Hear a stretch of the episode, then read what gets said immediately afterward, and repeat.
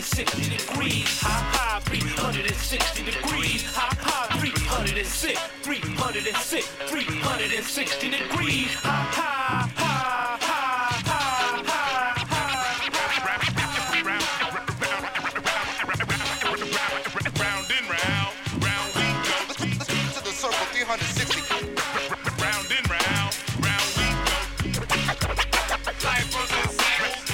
Good evening, everyone, and welcome to Full Circle, your cultural affairs radio magazine produced by members of the KPFA First Voice Apprenticeship Program, broadcasting from right here in Huichin, occupied Ohlone territory, also known to you settlers as Berkeley.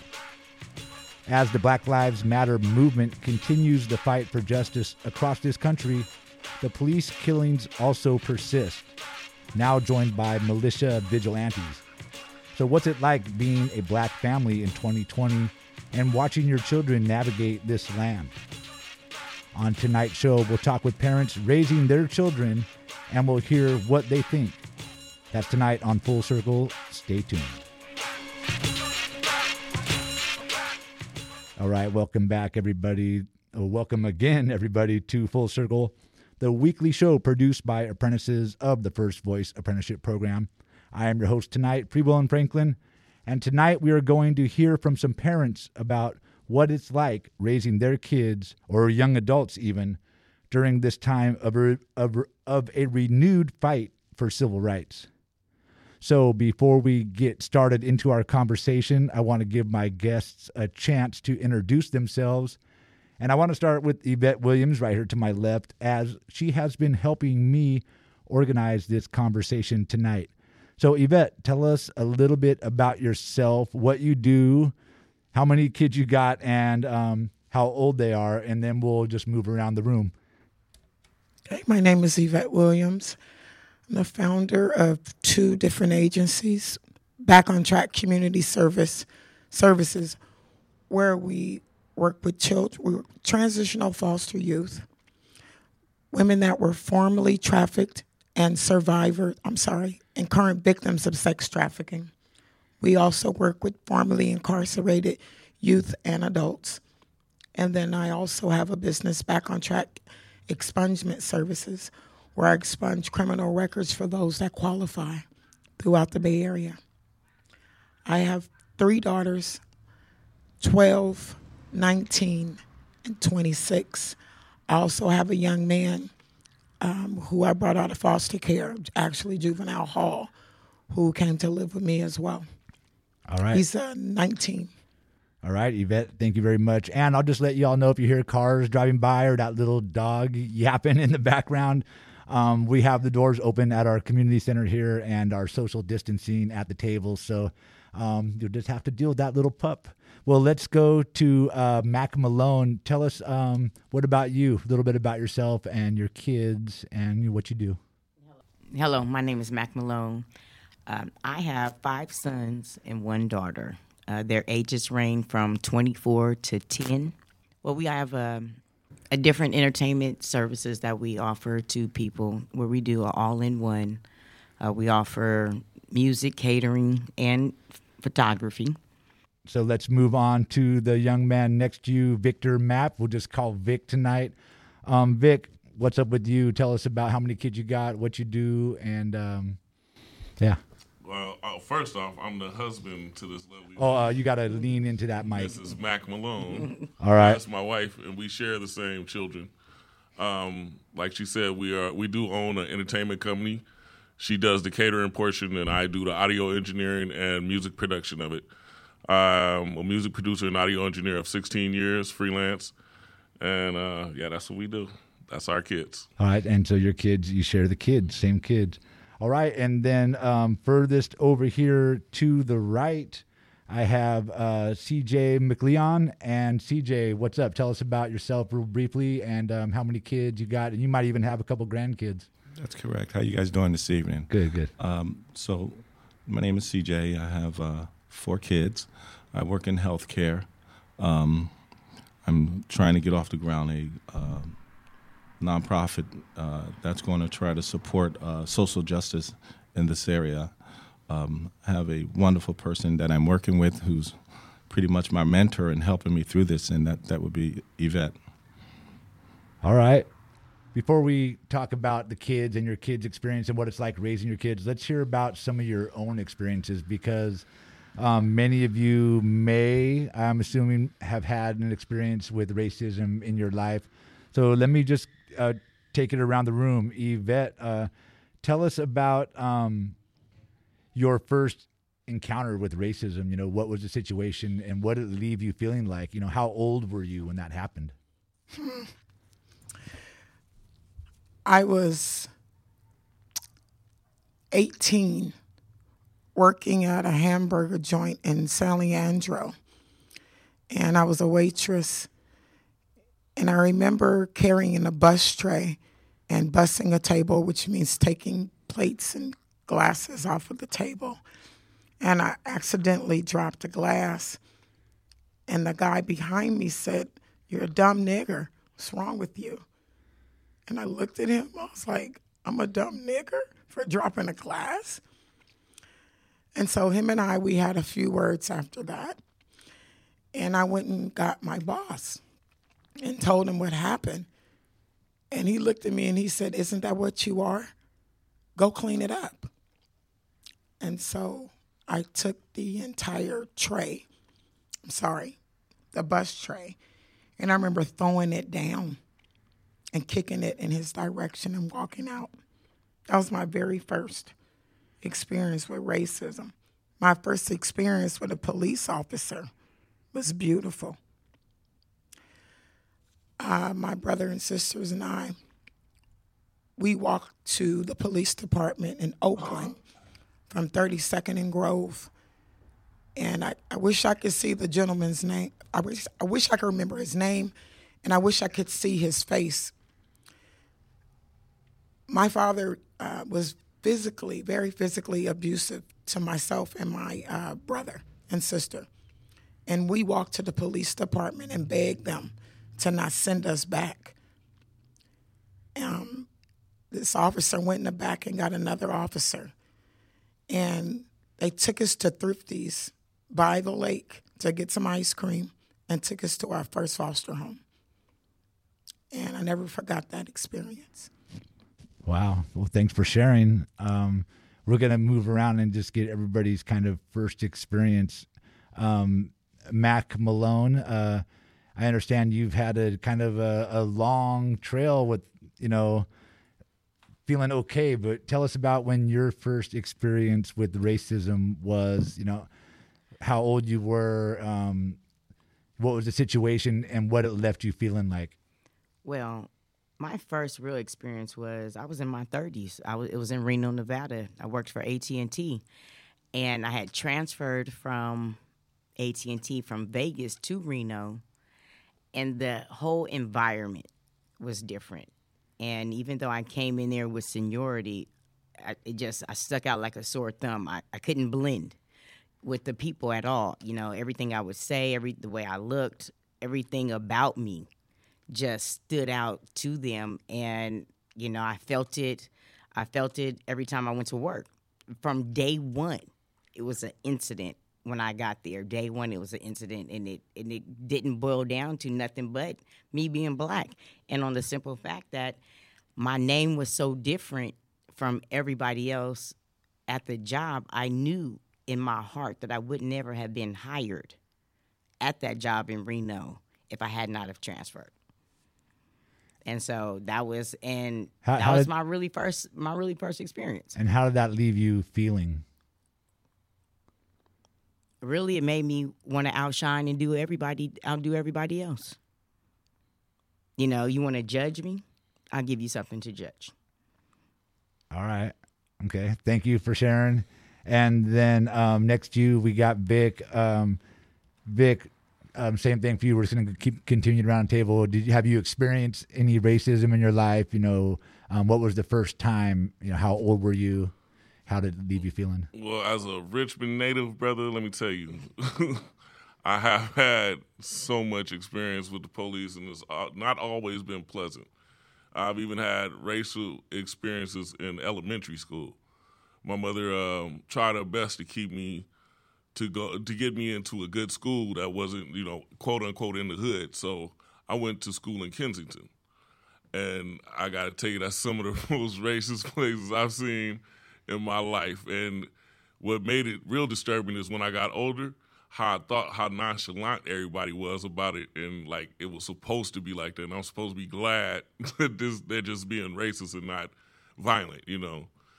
So uh, that that's at eight or six, just people profiling me basically.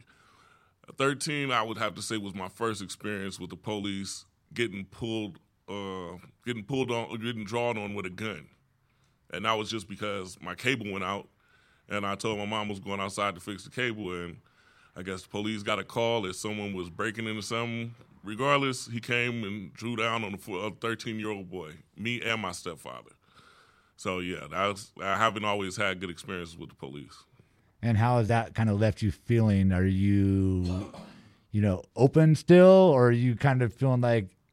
I mean, I get paranoid if I see the lights in my mirror, or Right. like, how, how has that left you feeling? So uh, the paranoia is always there. I've lived with paranoia for the police for over 30 years, you know, and me having five sons, I preach it daily. You know, if they're going somewhere or going with someone, you know, keep your hands in view. You know, don't if you get pulled over, don't argue. Make sure you call me. Try and get video. You know, the whole uh, the whole talk. You know, I as a father, you know, it it, it terrifies me now. You know, back when I was young and it was just me, I could deal with it. I guess. I guess I grew up in that, so I could deal with it. I knew how to handle it. You know, I knew how to so called get back if I needed to. You know, but as a father, it's it's different because it's not you that you're just worried about. It's it's your sons. You know, and that's a big deal to me. All right, well, um, let's move on and get CJ, and then we'll um, we'll come back and talk about the kids and what it's like um, raising the kids in this environment. So, CJ McLeon, um, CJ, talk about. Um, you look like you might be the elder of the group. Am I wrong? Am I wrong? Put me out there. Like, So you're you, wrong. You're wrong. um, so I um, have some experience. So you might have some some different experiences and I some. have some experience. I, I will say this, Frank. For my first experience was actually when I was in um, in middle school, when uh, it became clear to me that one of my counselors did not want me to take a particular course in calculus because she didn't think it was appropriate, and that maybe business at business um, administration or something else might be the route I want to go. Um, that being said, growing up in the movement uh, in Philly and Jersey, my family was very involved with the Panthers. Um, at age 14 or 15, my uncle Dan worked at a bus station, and of course, the Panthers at that time they were having a meeting in my aunt's backyard. Uncle Dan, the, the bus station butted her backyard. Uncle Dan had a little confrontation with a white person at the bus station, and we were actually going to visit him. Um, and so the white person looked at my uncle Dan and was like, "Well, let that nigger over there grab grab the bag and his nigger kids." Dang. So it felt it, it felt pretty bad. Felt like I was very angry. Felt like doing something, just the anger in me. Uh, but growing up in the movement, I've been exposed to it pretty much all my life. And how has it kind of left you with an overall feeling of, you know, how does it just, you know, make you feel inside when something like that happens to you? Well, it makes you angry, but most importantly, now that I have older kids, I've had to raise them and give them the talk of you know how to protect themselves and what they need to do at night. Uh, me personally, growing up in it from the late '60s throughout my life, the movement was a little bit different, um, but for the most part, uh, you know, it it it it hurts you like hell. You know, for you to be a black man and, and can't walk the street, can't um, can't walk, go from a store to come home. Hopefully, you might make it there. Getting pulled over just because, Well, just because. Well, since um, we've heard um, the talk has already come up a couple times, just going around the room with um, sons. Let's just reverse and go back back around table. Tell us about, you know, what was that talk like? What did you um, tell your sons, and like how old were they when you felt like you needed to have this talk? Right. So I, I think I had to talk with my kids when when they were probably around the age of 11, 12, especially my boys and, and the girls. And that talk involved how to what to do if you get pulled over by the police so that you can make it home safe, so that we can see you again. Um, very uncomfortable, uh, just wondering why you know we as black people have to give that talk, um, just to to like I said, ensure their safety. You know, if they ask you a question, answer their question. Keep your hands up. No sudden moves. Don't turn your back. Don't don't talk back to them. So that that pretty much happened around for them around the age of 11, 12 years old. And then um, we just reverse on back, go back around. How about you, Vic? Uh, what was it like? Um, let's move you in a little closer to the mic, and you can pull it toward you. Yeah. What was it like? How old were they? You got five boys. So um, yeah, tell us about. Uh, I think the the first time I had to talk with my oldest, he had to be about ten. Now, mind you, we we relocated to Las Vegas from Richmond, and I thought that was the best move at the time because this was the '90s and Richmond was still pretty tough. So we decided to uproot and move to Las Vegas. But even in Las Vegas, I made sure I told them, I gave them the talk, you know, because as a black man, I think even if it's not your son and he's a young man, you need to give him the talk, you know. They might not take it serious. I know my kids sometimes don't take it serious. You know, Dad, ain't nothing gonna happen. It's all right. But in the end, it's always a story I can give them that where somebody didn't listen to the talk or didn't didn't pay attention to what was being told, and they ended up paying for it with their life or close to it. So you know, vital information in that talk, regardless if it's uh, it's not scripted. It's just on what you know as a father, what I know as a father, what my wife knows is her being you know b- betrayed at AT and T. You know, it's vital information. And uh, I think everybody should have that talk with their their young one. Don't have to be your son or your daughter. You know, just anyone that you know that's young at that age that needs that talk. And about um, Mama Mac, uh, you guys are together. So, uh, Mac, were you in on that conversation? Did you guys do that together, or was it just kind of something you took on on your own at the moment when it came up, or was it something that you said we're going to do the talk tonight? You two are going to sit down with the kids, or was it separate? So, believe it or not, I wasn't given the talk about the police right. when I was growing up because I was raised on a farm in Vacaville. And so my whole surroundings was surrounded by white people. That's what I went to school with. That's what I was familiar with until it wasn't until it wasn't until I was a grown woman that listening to my husband tell the stories to the boys that it was like you're not supposed to say nothing to the police when they ask you a question. and, and then, then the boys wouldn't believe it. The And- boys would be like, "Impossible, Dad." Yeah, Because- serious. I always thought, see, I'm a I'm a negotiator. I like to talk and explain, and it was always thought, well, I can explain what was going on. you're going to jail. But I but thank goodness. Thank goodness I never had to explain because I would be in jail. I would be in jail for trying to talk my way out of something. And see now now the talk that I give my daughter, don't say nothing at all.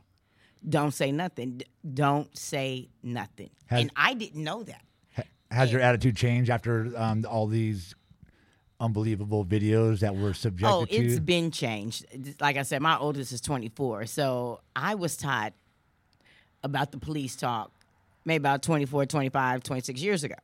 You know, I was clearly a grown woman, but Hanging out with me. yeah, hanging out with him because I didn't know no better. And I remember coming to Richmond. And I remember I had a cousin who said we were somewhere, and she said, "Oh, look at the detective." I said, How do you know that's a detective?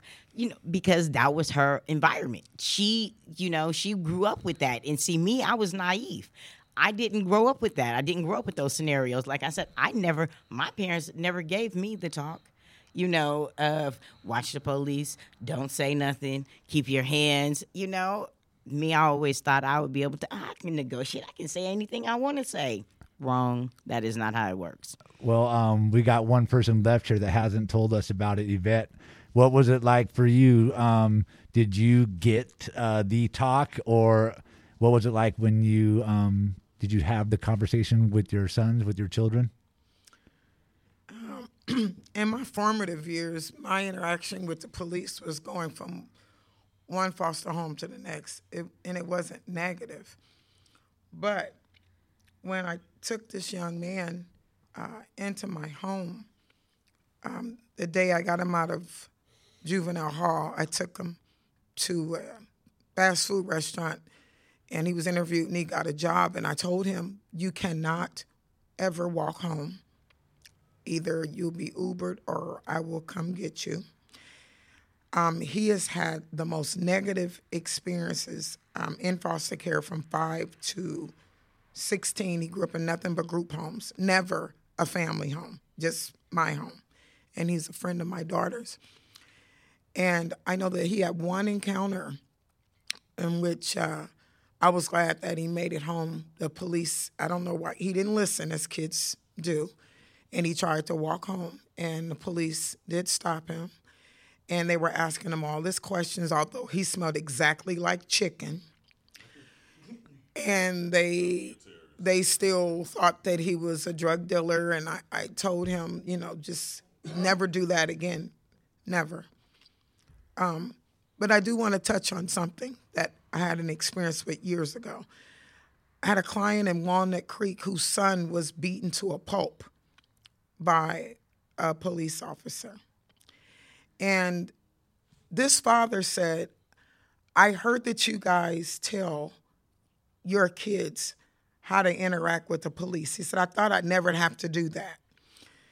His son was on a skateboard, couldn't stop, and ran into a police car.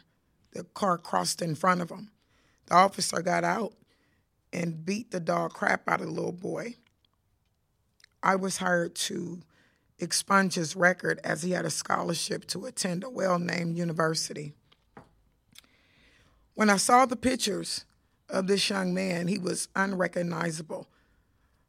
But the father said, when I saw the Rodney King beating, the first thing I thought was, wow, what did he do?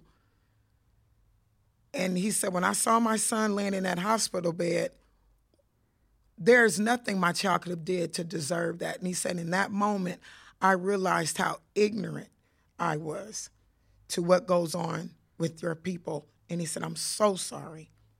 I'm so sorry, Yvette. But I, I understand them not need, thinking they need to give their children the talk. But at this time, I think we all need to talk to our children because we don't know who we're meeting out there. They're not all officer friendly. We'd like for them to be, but they're not. Well, let's talk about it because, um, like I, we talked about earlier um, before we started um, getting on the mic here, people might say, hey, we all have these conversations with our kids, um, white, black, whatever, to respect the police. Um, why do you want to say um, that this is different when you're talking to a young black child? Who would like to uh, take that one first? Uh, let me get your mic on, Vic. So this is Vic. Why, why is it different? It has to be different because these are the only children that I see in the street uh, getting detained, getting beat, getting shot. You know, I don't see any other uh, race uh, of people getting treated like this. You know, if if that was the case, and I'll be the first one to tell you, I, you know, I made some mistakes growing up myself, and I don't blame anyone but me. You know what I mean? I don't blame the cop. I don't blame the things he did. I, I blame me for those mistakes. But these kids aren't even even making mistakes. It's to the point where if driving a car with, with your friends can get you killed. You know, it, it, has to be given to, to the black child because the white child is not going through this. You know, even the, the parents that are multicultural, you know, it, it, it, has to be given to them. I was watching a program before I came here, and the, the, the father was white and his child was mixed, and he was trying to, to, to get him to understand how this town was working where almost the whole town was racist against him, and he was trying to tell, explain to his son how to go about it, and he just could not grasp it. He couldn't. He didn't know what to tell his son, you know. Which, to where I say, you know, even if you have to go and get your friend who happens to be black or whoever to give that talk, man, it has to happen. You know, other than that, you you ride, you basically riding around with a loaded gun. You know what I mean? And, and who's going to pull the trigger? We don't we never know you know? It has to be given though. That's a must. Does anybody else want to answer that about why you think it's um, a little it has to be different for a black white child? This is uh, mac. Well because also black people get killed for complying. And the officer said stay still. Put your hands up. Put your hands behind your back. Put your hands up and you'll still die where you'll see white kids go cursing out the police, throwing stuff at the police, walking right by the police with guns, and and no license. How old are you? Or anything to that nature. Where and then they love to televise black people it always being killed by the police. If there is a white person being killed on camera, we don't ever see that. We don't never see the the equality in the brutality. You know, um, if you gonna brutalize somebody, brutalize everybody that's doing wrong, right? You know, but it's just it's you all you see the visuals that they give you are the death and the destruction of how they treat how they treat black people, black and brown people. And CJ, you said you wanted to jump in on this. Yeah, I, I think the bigger question here is is this here. As a black man, as black families growing up in this country, why should we have to give that talk? It's That's the question. question. Why should we or any minority have to pull their kids to the side and say, hey, this is how you need to interact when you get involved with a police officer? No white kids don't experience that. We see it on videos. You can pull it up on any YouTube. Give me the statistics on how many white kids are getting beat by, by uh, uh, uh, white officers. Better yet, how many white kids are getting beat by black officers. It's very relevant that these kids are getting beat for no reason at all except the color of their skin. You have officers that are patrolling minority communities, and they've come with their own mentality.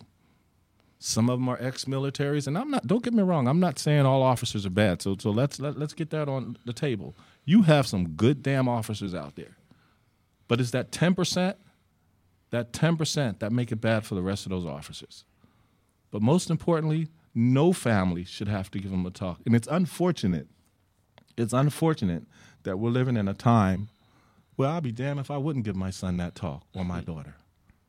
I would be negligent as a parent to let my child go out there unprepared. It's a shame that I have to go to bed at night just wondering if they're going to make it home. So when white families experience that, or when they begin to talk about that, then I think they can begin to understand what's going on in this country right now. Uh, that's the voice of CJ McLeon. And we got um, Mac Malone wants to say one more thing before we uh, take a short break. And the problem is, this has been going on for generations. People have been giving these talks to their children for generations. And if it wasn't for the cameras, they still wouldn't believe us. If it wasn't up in your face, they still would be questioning, Are you sure? What did he say? Did you comply? Did, you listen? He did something. He did something. He said something. And who who is a cop to say their main issue is you didn't listen to what I said. You you went against what I said. You asked me a question. But who are you when taxpayers you work for me?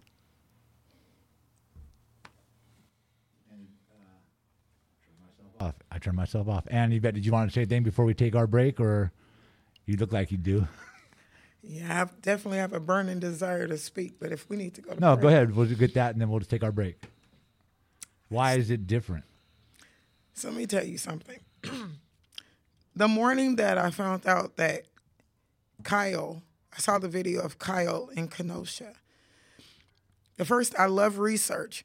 So I went to the Wisconsin website for gun permits. I learned he was not supposed to have a gun.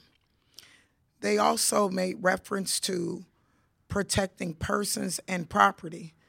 It's a relative, an employee, or the store owner are supposed to be the only people protecting a private property. While the police were policing the peaceful protesters, and all those gentlemen were lined up with their guns, an officer should have walked over to Kyle and the others. Let me see your ID. Let me see your gun permit. And then escorted them away and put Kyle in bed where he was supposed to be. It took two knees to make us all stand up. And that's all I have to say. We go to break. That's the voice of Yvette Williams, and we are having a Black Parents Roundtable on KPFA 94.1 and KPFA.org. We'll be right back after this break.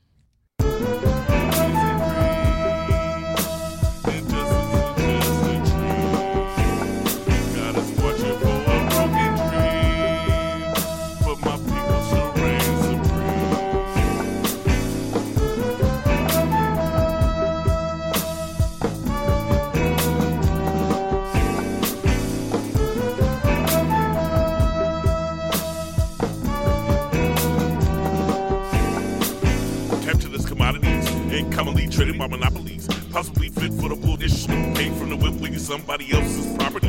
Might say what's stopping me. Bootstraps can't pull up properly. From the belly of the ship, some unfinished. But my anger is a stranger, an anomaly. Paradise be within our reach. Remain meek and turn your cheek.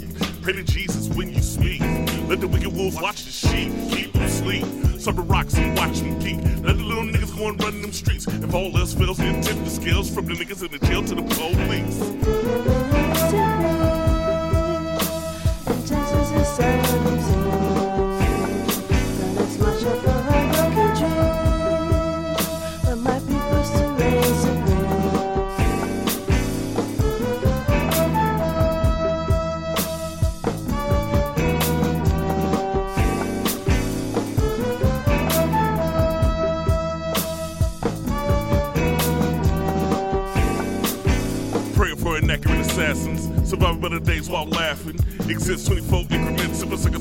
and I'm blasting. Complete for the crack rock dope spot. Everybody want a fat knot. Beginning the competition with me. Had good, good gang like this. Back up on your block. Three knocks to the gates lock. Lost with an Ella dwell on folk knocks. Can't do it for the gram 23 in the shoe. No crew arcades, don't West block. Villains running with the GMO plot. Poison bring a sock to a deep drop. And if all else fails, then tip the scales from the niggas in the jail to the crooked cops. Shit don't stop.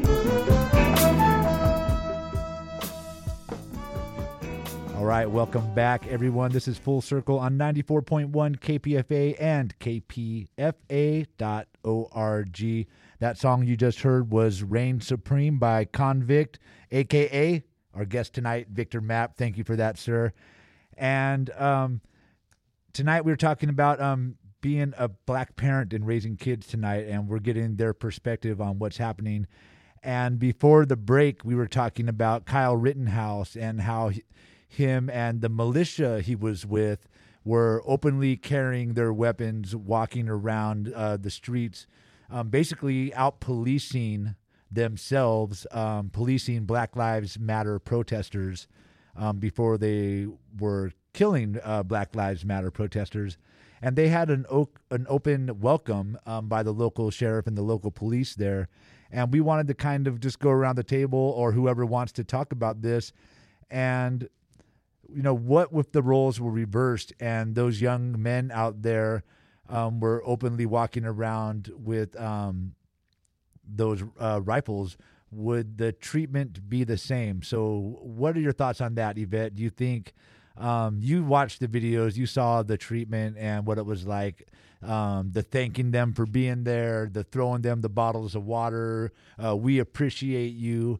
Would that be the type of welcome that um, young black men and women would have got if they were out there with their weapons? So I'm just going to quote um, from this unknown speaker. She said, People should be lucky that we want justice and not vengeance. A black kid can't even be at a protest with a beef jerky in his hand, let alone an assault rifle, because I guarantee you, they would be checking for gun permits. They would be checking for IDs. And whether they had the credentials or not, it would be a completely different process and procedure put in place if it was young black men. But we already saw that, the Black Panthers. Yes, we already saw that. Um, I'm not sure where all of this is going to land, but it has to land in the hands of legislation. And I believe that's what people really need. We need change that we could taste and feel. Not something watered down, not something that makes our assembly persons comfortable, but something that holds the police accountable. We need them to be fit for duty emotionally and mentally. Because if they are, the difference in how they look at us, they would see us when they look at themselves and treat us accordingly. Our children, black and white, out here protesting, they're getting a crap beat out of them. There, there's no racial color lines. You punch a black boy, you punch a black a, a white boy. And all they're doing is standing up. But I think black people we're tired of standing up. We've been first we started running from slavery. Then we sat down to protest. Now we got to stand up again. And it's like we've we've turned we've we've gone back to Jim Crow. How the hell did we get here? And and I think when um, you look at throughout history about the people that come out in support of Black lives, that they are targets as well. They're definitely targets. Um, Yes. Does anybody else want to jump in on that one before we um, move on? Um, looks like Vic's got something to say. What's up, Vic? I, I think Yvette is absolutely correct. And where the, where the problem stem from is leadership. You know, it, it has to be a match to start the fire. You know, some some has to spark the fire. Now we went eight years peacefully, and then you know after that we start hearing hate speech, and it all- all start start becoming so common to to see people you know jumping black people or, or police mistreating black people. It all stems from leadership. You know, we switched over to a president who you know who really don't care about. If you ask me, I think he's insane. He don't care about nobody but money. you know what I mean? But the the leadership he's he's giving people, you know, it seems like it's bringing the worst out in everybody. You know, because as a black man, I feel like you know I don't feel like marching no more. I don't. I don't. I'm done marching. You know, and that goes to say if if something happens to my kid, God forbid, you know, I'm not marching. I'm I'm not I'm not going that route. We went that route, and you know, for me to even feel like I got to go to drastic measures now, that's what this country is at, though. You know, the leadership has brought it brought this country down to this point, to where it, it's boiled. Everything is boiled down now, and you're down to the sticky, uh, sticky innards of the pot. You know, you're gonna have to do something to clean it, because it, it's not just gonna go away that easy. You know. Go ahead, bro. And Mac? When he say it's leadership, the problem is look at the Senate and the Congress. They have been voting against civil rights laws since the 60s. And they're still in office, and they might say, Oh, now I have a change of heart. But your history and what you've been voting for speaks for itself Speaks volumes.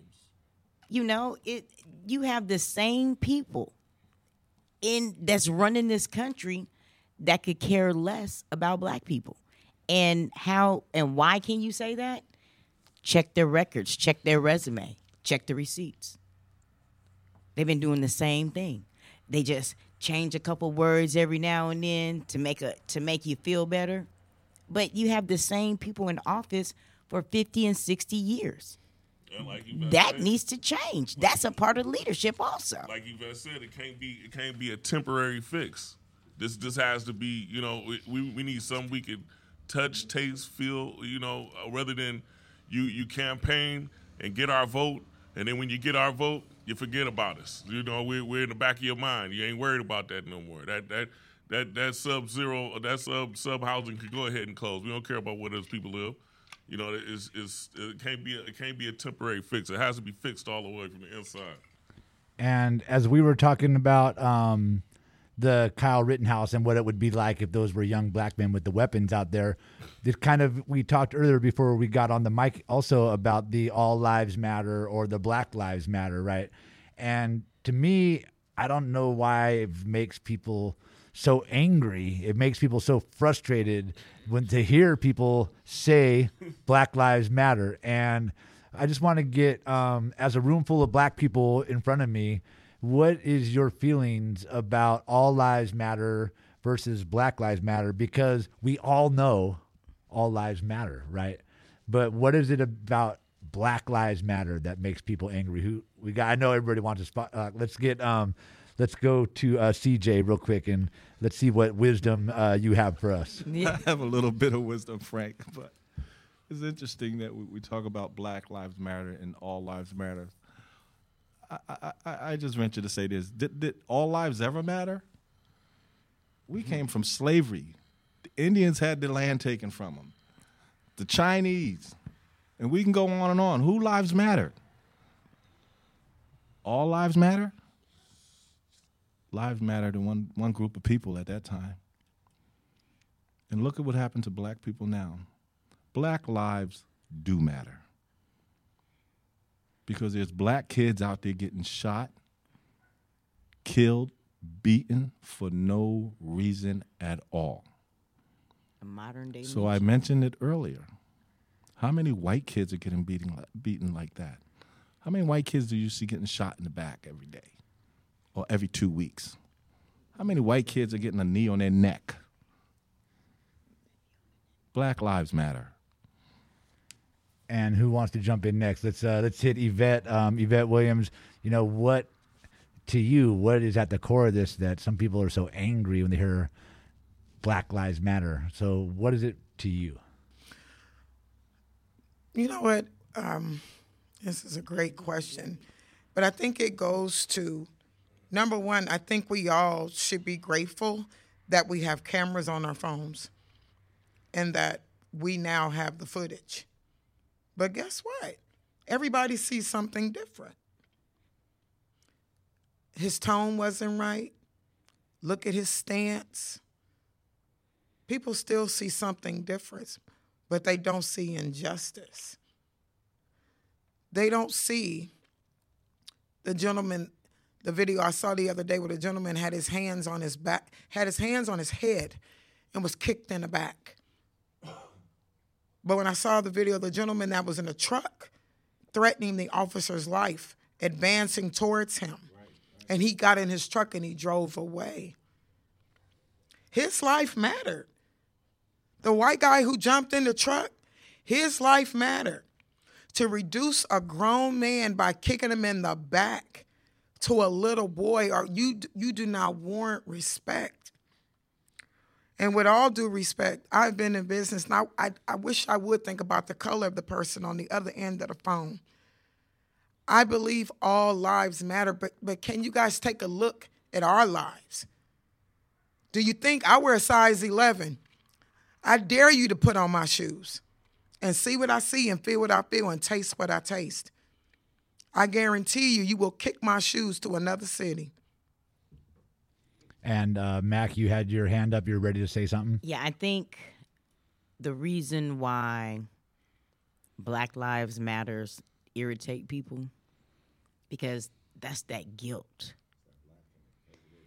Yes, anything that has anything like Dr. Claude Anderson says, anytime that you want to put your money, put effort towards black people, just black people alone, you get shot down you know, every single time. And I think it's that guilt that it wasn't me. I didn't own no slaves.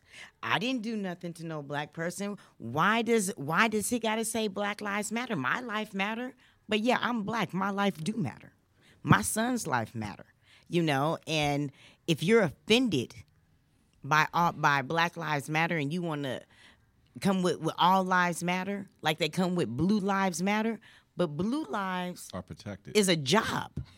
That's a profession that you chose to go into. That's not the color.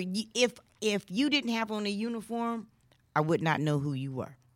But see, I don't need a uniform, a T-shirt, a sign. I don't need nothing. I just come outside, and you are already. Uh, my life don't matter and I think it's guilt. I think it's that it's that guilt because they don't want to be put in a box as being I'm a part of this problem. When every single last white person in America is a part of the problem. If you're if if you don't speak on it and you see it, you see that misjustice and you see that that that that the, the stuff that's not fair and you don't and it does not piss you off and say why and make you ask why, then you are a part of the problem also. Because it doesn't happen to you. That's your privilege. We never had privilege. Uh, let's get Vic then. Um, Yvette, if everyone wants to. Okay, well, uh, Let him go I, first. I- I I'll- just wanted to tell you about the anger. Why, why the anger is there? Y'all, y'all missing the whole thing, man. See, The fear. it was, it was, yeah, the fear. That's what it is. The, The fear. fear. So we went from, you know, we shall overcome, nice and soft and docile and marching and hand in hand. We went from that to even your white child marching with us and saying Black Lives Matter. That has to be scary, and you should feel, you should fear that. You should fear that. That's exactly where that stems from, the fear. I just want, that's all I wanted to say real quick though. Go ahead, CJ. Yeah, I just wanted to piggyback on, on what Yvette said. It, it is truly um, uh, her speaking from her heart. When we talk about all lives do matter, but our lives aren't being jeopardized right now. Dr. King marched with racists from all over this country. And if you look at the movement when it first started, they were all out there. All of us were out there. Mm-hmm. The narrative has changed. There are suburban moms, suburban dads that have a passion for some of the stuff that we do when we are marching for black lives. So I don't want to, you know, leave with an understanding that, you know, we're not suggesting that nobody else's lives matter. We're saying black lives matter because black lives are getting killed every day. And I thank those that the support that we get from the suburban community. People coming out like they did with Dr. King, marching for human rights. Definitely, and um, that's one thing I've noticed as I've been on the streets. Um, I've been um, to many of the marches and protests, especially here in Antioch, and to me, this feel I've been doing it really since at least 2009 um, with the Oscar Grant. I think was the first one that woke me up and got me out into the streets, and since then I've been out there, and I've noticed to me that this is the most diverse, um, age wise, um, people wise, colors, everything. So let me just real quick. we are running out of time. I want to get your thoughts on: um, is, Are you cool with your kids out in the streets? If are your kids going out in the streets? Um, if not, I mean, would you be okay with that? What would your concerns be, Yvette? So I'll tell you what I told a parent who asked my opinion on that. And she said she thought her daughter might get hurt. And I referred her to the Eyes on the Prize documentaries.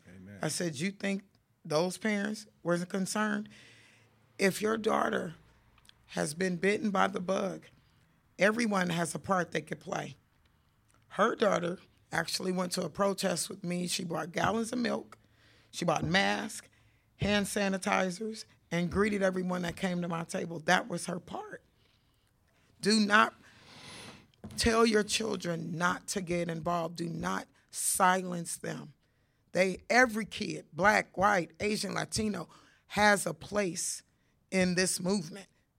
Trust me, they do. When when we're all good, we're all good. When we're all bad, we're all bad.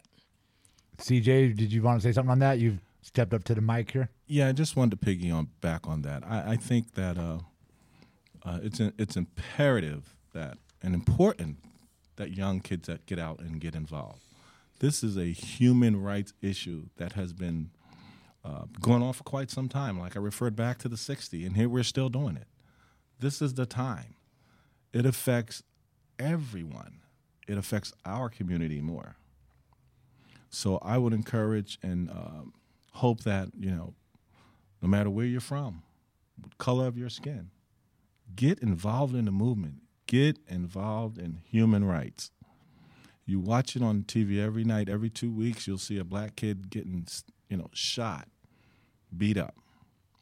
It Wasn't supposed to be that way. And there are people out there that are concerned, and I hope you're one of those parents out there that will allow your kids to get out there and um, and support this cause because human rights are for is for everyone. Definitely, definitely. And uh, Mac, you were about to jump in on this, and then I'll get to my uh, final question here. Yeah, I just wanted to speak on the fact that, you know, since hip hop generations, because that's what that's what we mainly are. You know, they love our culture. They love our music. They love our movies. They love our slang. They love everything about us. You know, they love our basketball players. Maybe the only time that lives our black lives. That's that we got to matter more than entertaining. Gotta matter more. You know, and and it's up to everybody. Since you know you love the culture, that's our culture. You know, you love the culture. You got to be aware of what the people are going through with that culture. You know, it's not just funny games and what you hear on TV and how you who can dunk a ball. You know, everybody lives matter, but like they say, you know, we're not seeing white lives, all lives being brutalized. All we're seeing is is our black people, our black lives being brutalized, and you're offended when I say my life matters. Please stop, please stop beating me and killing us. My life matters. And that strikes a nerve for you, for you to get hostile. I just don't understand it. And what I would recommend is um, if you have not been out at one of the marches and rallies to hear and see for yourself and are going by um, crazy media stories that are telling you it's all violent mobs and it's a crazy town, um, to get out and see for yourself when one comes to your area. We're going to get a quick word from CJ. Then I'm going to wrap up my last question with is about what do you want to see. But CJ, go ahead right All now. right, thanks, Frank. I would be remiss if I didn't say this here. Uh, Yvette Wims, Miss Yvette Wims, so humble. I need to let you guys know she has a petition out there. It's called Fit for Duty, and it has to do with police reform. The audience out there, please take the time to go to change.org and read this awesome, awesome petition about police reform. Yvette you want to give us a quick one, two on that before maybe like 30 seconds uh, and about it real quick? What's your petition? the Fit for Duty petition, it it has several moving parts. I think of all the moving parts, I, I really want to touch on the most important piece. Um, I've never aspired, really wanted to be a police officer, although I passed the test in 1995.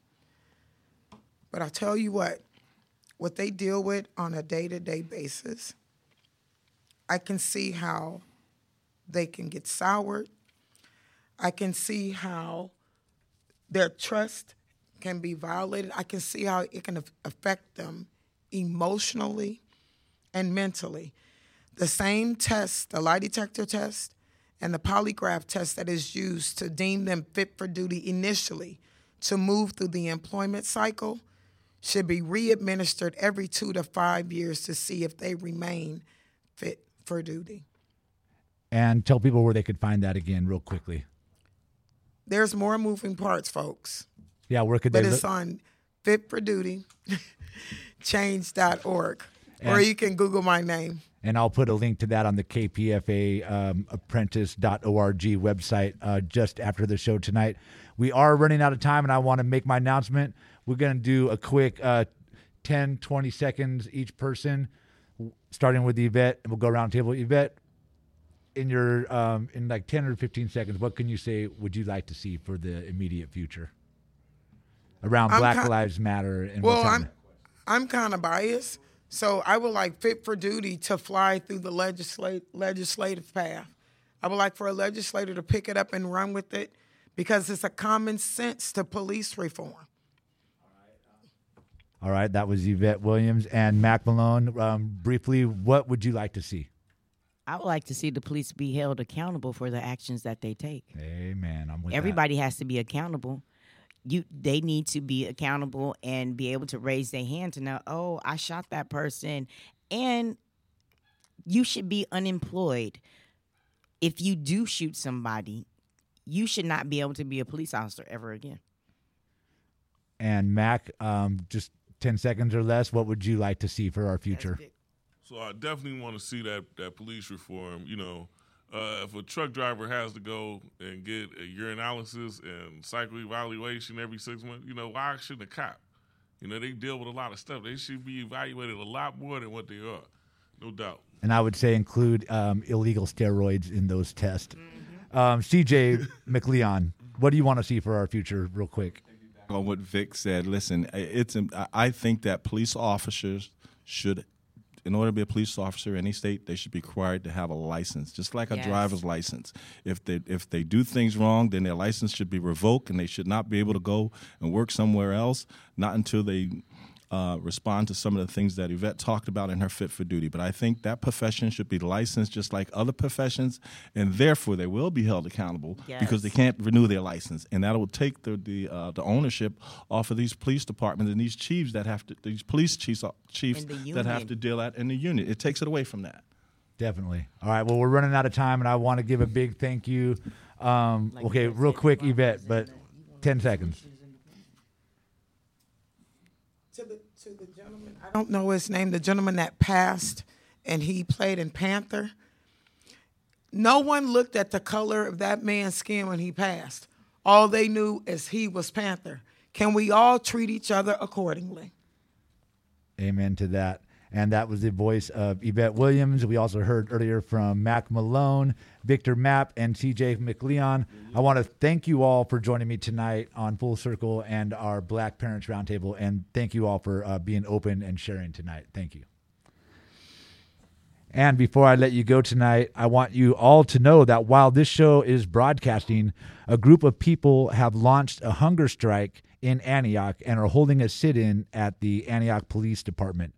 For full disclosure, I am currently working with these folks from Bay Area Grassroots, Justice Advocates and Resources, and East Bay Resistance in a support role. And we have put forth a list of demands for the City Council and the Mayor of Antioch. And those demands are the immediate termination of Officer Michael Mellone, the killer cop who was recently hired out of San Francisco, who went against his own department policies there when he shot and killed Luis Gongora Pat.